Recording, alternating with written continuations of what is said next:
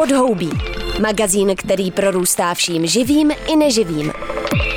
Prostor pro přírodu, ekologická témata a udržitelnou budoucnost. Podhoubí. To je útěk do divočiny Ondry Šebestíka na rádiu Wave. Looking back at the at least at the last 500 years, there were no other events similar to the drought of 2018. But this year, I think uh, it is uh, really worse than the 2018. Lago di Garda ztrácí 2 cm vody za den. Rýn je na polovině svého běžného průtoku. Dopravní lodě museli snížit množství nákladů na čtvrtinu. 13 řek v Anglii je na svém historickém minimu.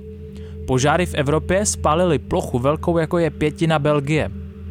Extrémní vlny veder. Británie naměřila historický rekord 40,3 stupňů Celzia. V Itálii i Anglii platí omezení užívání vody a tak dále. To je jen zlomek titulků světových médií, které se týkají extrémních výkyvů počasí, sucha a požárů, které Evropa tohle léto zažila. Italy has declared a drought emergency. Water rationing has been announced in cities like Verona and Pisa. Rice production has been hit. Farmers are unable to produce enough rice for the famous Italian risotto. Šlo o výjimečné léto? Jak souvisí 500 leté sucho s klimatickou změnou? Co máme očekávat v zimě? Tyhle a další otázky jsem položil v rozhovoru bývalému šéfovi environmentálního programu OSN Sveinu Tvejtdálovi, který si můžete poslechnout v dnešním podhoubí. Svein, Thank you for joining me because... Svajne, díky, že jste přijal pozvánku do podhoubí. Chtěl bych s vámi probrat to, čemu vědci říkají 500 leté sucho v Evropě, ale rád bych začal trošku osobně. Na začátku srpna jsme měli v Česku epizodu extrémních veder kolem 37 stupňů, což je pro střední Evropu opravdu vysoko. A zasáhl mě během nesnesitelného pocení poměrně nový pocit. Já se kolem tématu klimatu točím už několik let, ale tohle bylo poprvé, co jsem si připustil, že stávající změna opravdu ukončuje období relativní klimatické stability. Ještě když půjdu víc do hloubky, tak každý z nás ví, že jednou zemře, ale existuje podvědomá jistota, že život na planetě mě samotného přesahuje a tedy když zemřu, život bude pokračovat. S novým klimatickým režimem ale přichází nepředvídatelné výkyvy počasí, sucha, prudčí deště a s tím vším na mě dopadlo uvědomění, že moje jistota v kontinuitu života, jak ho znám, je nabouraná. Byl to dost nepříjemný moment, nicméně na základě něj bych se vás rád zeptal, jaké léto jsme tento rok v Evropě zažili. So I would like to ask you first what kind of summer we experienced this year in Europe. Well, you said it was unusual, and, and that is correct. But um, Dobře, no, řekl jste, že to bylo výjimečné léto a máte pravdu, ale určitě si na tohle budeme muset zvyknout. Budeme to zažívat častěji, stejně tak více sucha jako povodní. Mezi vědci je na tomhle jasný konsenzus, takže je to jen o tom se připravit. Co vidíme dnes je dopad oteplení o 1,2 stupně Celzia od industriální revoluce. Pravděpodobně víte, že OSN se shodlo na tom, že musíme zastavit oteplení maximálně na 1,5 stupní stupních a rozhodně by to nemělo být přes 2 stupně. Já jsem se účastnil klimatických mítinků posledních asi 26 let a i naposledy v Glasgow se lídři všech zemí shodli na tom, že musíme zastavit oteplení na této hranici, jenomže my nejsme ani poblíž tohoto cíle. Předpovědi jsou takové, že bychom měli počítat spíš s oteplením mezi 3 až 4 stupni, pokud budeme pokračovat v našem současném jednání. Ještě než odpovím na vaši otázku, tak to přirovnám k našemu tělu. Lidské tělo má okolo 37 stupňů Celzia. Když bychom přidali o něch 1,2, tak má zvýšenou teplotu. Když by tělo mělo 39 stupňů, začne být seriózně nemocné. 40 stupňů už je nebezpečné a 1,40 už bychom asi nepřežili. A takhle si můžeme představit dopad oteplení na planetu. Kdybychom ke konci století skutečně dosáhli oteplení kolem 3-4 stupňů, to by byla cesta k apokalypse. Zpátky k vaší otázce o suchu a povodních. Důvod, proč počasí na jednu stranu přináší více sucha, ale i vlhka, je ten, že když je tepleji, tak se voda více vypařuje. Více vody se dostává do atmosféry, čímž se půda vysušuje. Ale tahle voda zase musí někde spadnout. Atmosféra může pojmout o 7% více vody s každým dalším stupněm oteplení. Proto se pak voda vrací na souš s čím dál větší prudkostí. Takže když je někde sucho, na druhé straně nás čekají mnohem ostřejší povodně. Na tomhle je mezi vědci absolutní konsenzus. A to je jenom začátek. Tohle říkám mladým lidem velmi často, že pokud nebudeme velmi rychle něco dělat, budoucnost pro ně není příliš atraktivní. Potřebujeme akutně jednat. The future is not very attractive for those who are young today. So we need urgently to do something with it. You are in Norway right now? Jste právě v Norsku? I'm in Norway. Ano, jsem. A v jaké části? I'm in the southern Norway, a city called Arendal. Uh, Jsem na jihu, ve městě Arendal, asi 300 kilometrů jižně od Osla. Také jste zažili nějaké extrémní výkyvy počasí ve vaší části Norska? yes, there is a big de- debate about this, and in particular in, in, in my part of Norway. Jasně, především v naší části Norska se rozhořela velká debata na tohle téma. Naše země získává téměř všechnu elektrickou energii z vody. Máme velké přehrady s vodními elektrárnami. Momentálně jsou ale na jihu hladiny v nádržích extrémně nízko, takže i k nám krize doputovala. I u nás, stejně jako všude v Evropě, se zvedají ceny elektrické energie.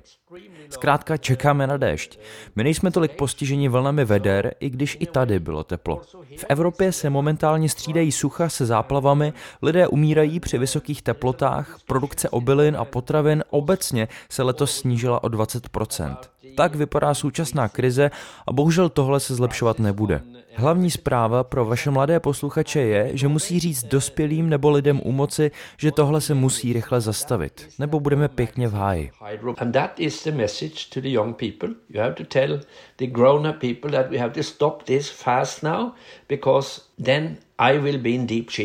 When you are gone actually. That, that's the situation we are in now. This uh, drought came in a difficult geopolitical Letošní sucho vstoupilo do složité geopolitické situace s ekonomikou, která se ještě nevzpamatovala z covidového šoku a s efekty, které doprovází invazi putinovského režimu na Ukrajině. Co bychom podle vás měli očekávat v zimě? A teď myslím, jak ohledně počasí, tak co se týče energií, které budeme potřebovat k vytápění. Well, because of this situation now, and, and this is of course uh, getting much stronger with the Russian invasion in, in the Ukraine. Tahle situace se zhoršuje s ruskou invazí na Ukrajinu, jelikož je Evropa závislá na plynu z Ruska. Evropa se dostává do energetické krize i v souvislosti se snižováním dodávek plynu. Dopady klimatické změny se spolu s válkou na Ukrajině ještě zhoršují. Evropa se musí připravit v jistém smyslu na stav nouze. Skutečně to pocítíme. Například Mezinárodní agentura pro životní prostředí přišla s několika návrhy, co dělat, pokud nebudeme mít dost energie. Nejdůležitější je patrně pracovat na energetické efektivitě a úsporách. Můžeme snížit vytápění o 1 stupeň Celsia a ušetříme 7% energie. Garantuji vám, že lidé na Ukrajině zažívají mnohem horší věci než snížení vytápění o 1 stupeň.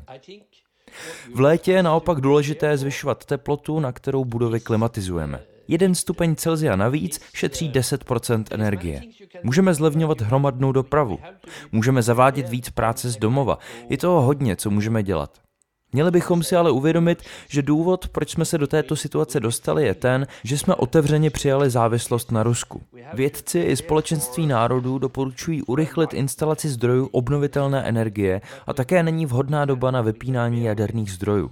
Zároveň, abychom nepřesáhli limit 1,5 stupně Celsia, na kterém se vlády shodly, musíme omezit spalování všech fosilních paliv na polovinu do konce této dekády. Zároveň musíme navýšit kapacity z obnovitelných zdrojů celkem čtyřnásobně. Vědci o tom mluví roky, ale my pořád nepracujeme dostatečně rychle a tak jsme tam, kde jsme. Vedli jsme si docela dobře při řešení pandemie. Snažíme se pomáhat Ukrajině, ale co nás čeká s klimatickou krizí, to je dlouhodobá záležitost s mnohem závažnějšími dopady. But what is coming now, the climate crisis, is stronger. It will not end, and we are not preparing properly for it. I perceive Europe as a, a part of the world where Já vnímám Evropu jako část světa, kde existuje jistý důraz na tradice i určitý konzervatismus. V tomhle poměrně bohatém a relativně stabilním koutu světa jsme zvyklí do jisté míry sdílet naše vědomosti z generace na generaci. Momentálně na nás ale dopadají projevy klimatické změny podobně jako na jiné části světa už dávno před námi a my se nestíháme přizpůsobovat. Nemyslíte, že by tohle fyzické zakoušení extrémního počasí, požárů, vyschlých koryt řek nebo povodní mohlo vést k urychlení potřebných změn v Evropě? Nemůžeme v tom najít aspoň kousek optimismu? In, in Europe, is there any optimism in it? Yeah, well, it's not easy to be an optimist. I have all my life been working on those issues, and I have been for a long time a um. Není jednoduché být optimistou. Celý svůj život jsem věnoval tomuhle tématu a dlouho jsem byl i technooptimistou. Když jsem byl šéfem environmentálního programu OSN, tak jsem měl zodpovědnost za mezivládní panel pro změnu klimatu IPCC. Mluvíme o tom už 30 let. Jak jste správně řekl, ostatní části světa trpěly už mnohem dříve. Co se děje tohle léto, může zvýšit vůli po změnách v Evropě. Jenomže například mnoho problémů bylo v loňském roce ve Spojených státech, jako požáry a tornáda, a že by se americká společnost probudila, to se říct nedá, přestože Biden se momentálně snaží dohánět závazky. Nejsilnější hlas v klimatickém vyjednávání měla vždy Evropa. Když to ale porovnáme s ostrovy, které nejsou vysoko položené nad hladinou moře, tak ty jsou v zoufalé situaci. Pojďme si teď srovnat Evropu s ostatními státy. Evropa rozumí vědeckým sdělením, nedělá toho dost, ale také zatím tolik netrpí. Když se ale podíváme na malé ostrovy v oceánech, jejíž hladina roste s tím, jak ta je Grónsko a Antarktida, tak od začátku industriální revoluce stoupla hladina moří asi o 20 cm. Předpověď říká, že ke konci století vzroste hladina o víc jak jeden metr. Někdo říká i dva, a to ostrovní společenstva nemohou zvládnout. Vezměme si jako příklad Maledivy. Nejvyšší bod ostrovů je 2,5 metru, takže pokud vzroste hladina o metr a přišel by k tomu bouřlivý příliv, museli by se zkrátka někam přemístit. Budeme mít co dočinění s klimatickými uprchlíky. Pracoval jsem s Kofi Ananem. Mladí posluchači možná nebudou vědět, že šlo o generálního tajemníka OSN a ten se výslovně omlouval těmto státům, že společenství národů nebylo schopné vyjednat takovou klimatickou politiku, která by tyhle země ochránila. Nacházíme se v opravdu složité situaci a abych se vrátil k vaší otázce, pokud momentálně pocitujeme v Evropě větší dopady výkyvů počasí, mohlo by to přinést i razantnější akci. Já ze své dlouholeté praxe ale vím, že papíry podepsané vládami nejsou dostatečnou reakcí. V Evropě už máme zkušenost s uprchlickými vlnami. Nemluvím teď o Ukrajině, ale o Africe a středním a blízkém východu. Když se oteplí, bude méně vody, méně se vypěstuje potravin, ale populace poroste a to nejde dohromady. Nebude zkrátka dost vody a jídla pro tolik lidí a ti se vydají na cestu přes středozemní moře. Jak víme, Evropané tyto uprchlíky nevítejí tak, jako momentálně Ukrajince. V nejbližších 20 letech tak bude Evropa vystavena dalšímu stresovému faktoru v souvislosti s klimatickou změnou. Tihle lidé v Africe nebo ostrovní státy přitom nepřispěli k oteplení vůbec nijak. Za to Evropa, Spojené státy, Rusko a v současnosti Čína jsou hlavními emitory skleníkových plynů. Musíme toho dělat mnohem víc než dneska. Tak to je. Máme problém a čím rychleji to budeme brát vážně, tím snažší budou mít životy naše děti a vnoučata. Pokud budeme váhat příliš dlouho, najít řešení bude extrémně problematické. Here we are, we are in trouble and the faster we act, the better the situation will be for my grandchildren and if we wait too long, the solution is extremely problematic. Teď jsme si načrtli trochu nepříjemný obrázek toho, co se děje a co nás čeká. Pojďme se teď přesunout k mitigaci. Které státy jsou lídry v obnovitelné energii v Evropě a měli bychom být více propojeni napříč Evropou při sdílení energie z obnovitelných zdrojů? Jak dobře víte, ve vnitrozemských státech nefouká offshore vítr, nebo jich Evropy zase disponuje více slunečními dny a tak dál. You know, there is a quite good network with connections uh, with the lines between the countries. Já myslím, že sítě a infrastruktura jsou v Evropě dostatečné. V Norsku se například hodně debatuje o tom, jestli máme exportovat energii, když jdou ceny nahoru i u nás. Ale víte co, když jste v krizi, máte jenom dvě možnosti. Můžete bojovat nebo spolupracovat a v tomhle případě je lepší spolupracovat. Musíme samozřejmě dělat všechno proto, aby se obnovitelné zdroje daly sdílet přes hranice. Například Norsko momentálně prodává do Evropy hodně zemního plynu ale to zvyšuje emise, takže bychom toho měli co nejdřív nechat.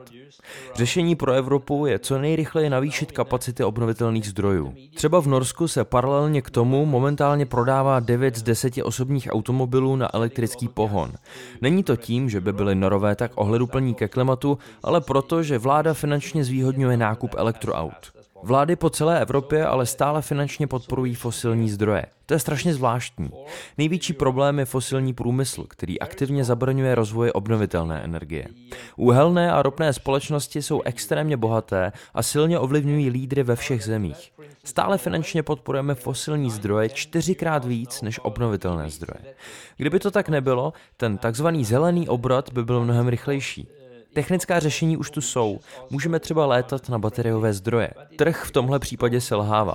Politici musí zvyšovat daně z emisí fosilního průmyslu a podporovat z vybraných peněz obnovitelné zdroje. Tuhle moc politici mají, nevyužívají ji naplno a proto je transformace tak pomalá. Poslední setkání OSN ke klimatu bylo loni v Glasgow, letos bude v Egyptě. Pokaždé politici svorně prohlásí, že zastaví oteplení nad 1,5 stupně Celsia, ale už teď jsme na 1,2 stupních. Teď to vypadá, že skutečně přesáhneme i 3 stupně, což povede ke katastrofě. Máme stále určitou šanci být úspěšní, ale chybí nám politická vůle a rozhodnost. A teď se vracím k vaší první otázce. Tahle váhavost přinese v budoucnu více sucha, povodní a více utrpení.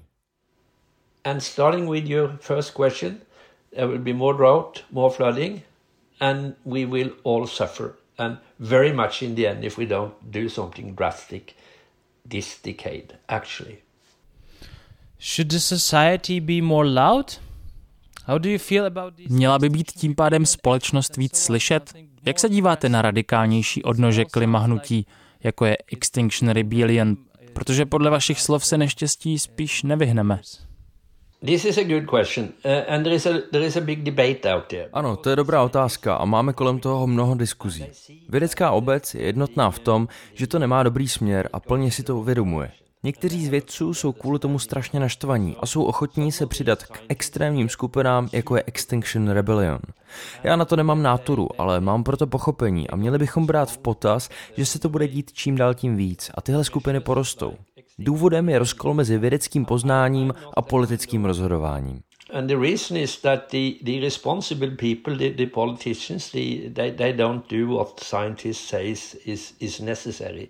Dobrá, Pojďme se s koncem našeho rozhovoru přesunout k projektu Naděje a katastrofa, ve kterém pracujete s mladými lidmi, se kterými diskutujete témata kolem klimatu. Jaké jsou jejich pocity a názory na budoucnost?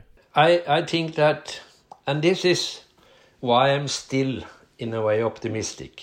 To je důvod, proč stále zůstávám částečně optimistou. Posledních pět let jsem s koncem mojí mise pro OSN začal jezdit po Norsku a navštívil jsem víc než 200 škol a setkal se s asi 25 tisíci studenty. Bavili jsme se spolu o stejných věcech jako s vámi dnes ve vašem podcastu. Jednu věc jsem jim často a rád říkal, a to jak důležití v tomhle boji mladí lidé jsou. Vyprávěl jsem jim o Gretě Thunberg, která ve svých 15 letech začala vysedávat před švédským parlamentem ve Stockholmu každý pátek s pamfletem, který zněl asi takto. Budu tedy sedět každý pátek tak dlouho, dokud uvnitř budovy parlamentu neučiníte takové politické kroky, které zajistí moji bezpečnou budoucnost. Mezitím rozpoutala hnutí po celém světě s miliony členů. A tak těm mladým lidem říkám, že kdyby nebylo jich, byli bychom mnohem dál od řešení klimatické krize, než jsme dneska. Protože když jsem byl na všech těch setkáních vrcholových politiků, jako je Joe Biden, Emmanuel Macron, v té době Angela Merklová nebo generální tajemník OSN a poslouchali jejich argumenty pro klimatickou akci, vždycky ty nejsilnější se týkaly mladých lidí po celém světě, kteří se postavili za svoji budoucnost. Jsem vděčný mladým lidem za to, že nás, starší generaci, učí dělat něco s klimatickou změnou. Každou takovou prezentaci na školách jsem končil takhle. Pokud se někdo z vás přidal k některé ze školních stávek, děkuji vám za to, že jste udělali něco, co je nesmírně důležité pro vás a pro vaše spolužáky a budoucnost planety. Když jste se mě ptal, jestli můžu být optimistou, tak díky těmhle mladým lidem říkám, že jsem, a to i přesto, že před námi stojí problémy, jejichž řešení je opravdu složité. And because of this, I must say that I'm still an optimist, even if I see that what is in front of us is really tough and will be very difficult. Okay, thank you, Svein, once again for the interview. Skvělé. Díky Svajne za tenhle rozhovor. Přeju vašim dětem a vnoučatům optimismus do budoucnosti. Thank you very much. To byl bývalý šéf environmentálního programu OSN, který měl dlouhé roky mimo jiné na starosti i organizování mezivládního panelu pro změnu klimatu při OSN IPCC. Díky, že posloucháte podhoubí a brzy znovu naslyšenou. Pod jehličím není pláž, ale podhoubí. Prostor pro ekologická témata a udržitelnost. Přihlas se k odběru podcastu na wave.cz lomeno podcasty a poslouchej podhoubí kdykoliv a kdekoliv.